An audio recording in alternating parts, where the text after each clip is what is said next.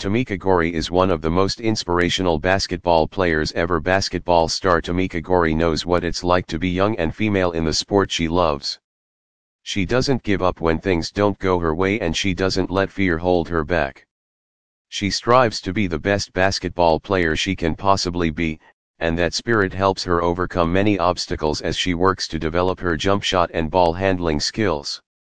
There are many lessons we can learn from Tamica about being an athlete, about persistence, and about determination. She learned from her faults. Tamica has come a long way from her first organized game when she only knew how to dribble with her right hand. Tamica Goree, who plays for La Salle University's women's basketball team in Philadelphia, struggled so much with dribbling that coach Cheryl Robinson thought she might have to switch to defense. She'd hold up her left hand like it was a bomb, says Robinson. Always work hard on your goals although Tamica was born without arms, that has never stopped her from playing basketball.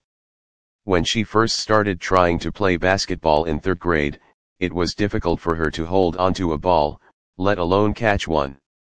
She practiced and practiced every day after school by throwing a ball against a wall and catching it over and over again until she mastered how to do it perfectly. Never give up no matter how many times Tamica fell during practice, she would get back up. No matter how many times she missed a shot, she'd try again and again. In fact, when faced with an obstacle or challenge on her journey to becoming a basketball star whether it was scoring a basket for her team or overcoming school bullies she never gave up. When you're feeling down and out, try to remember Tamica's story, never give up.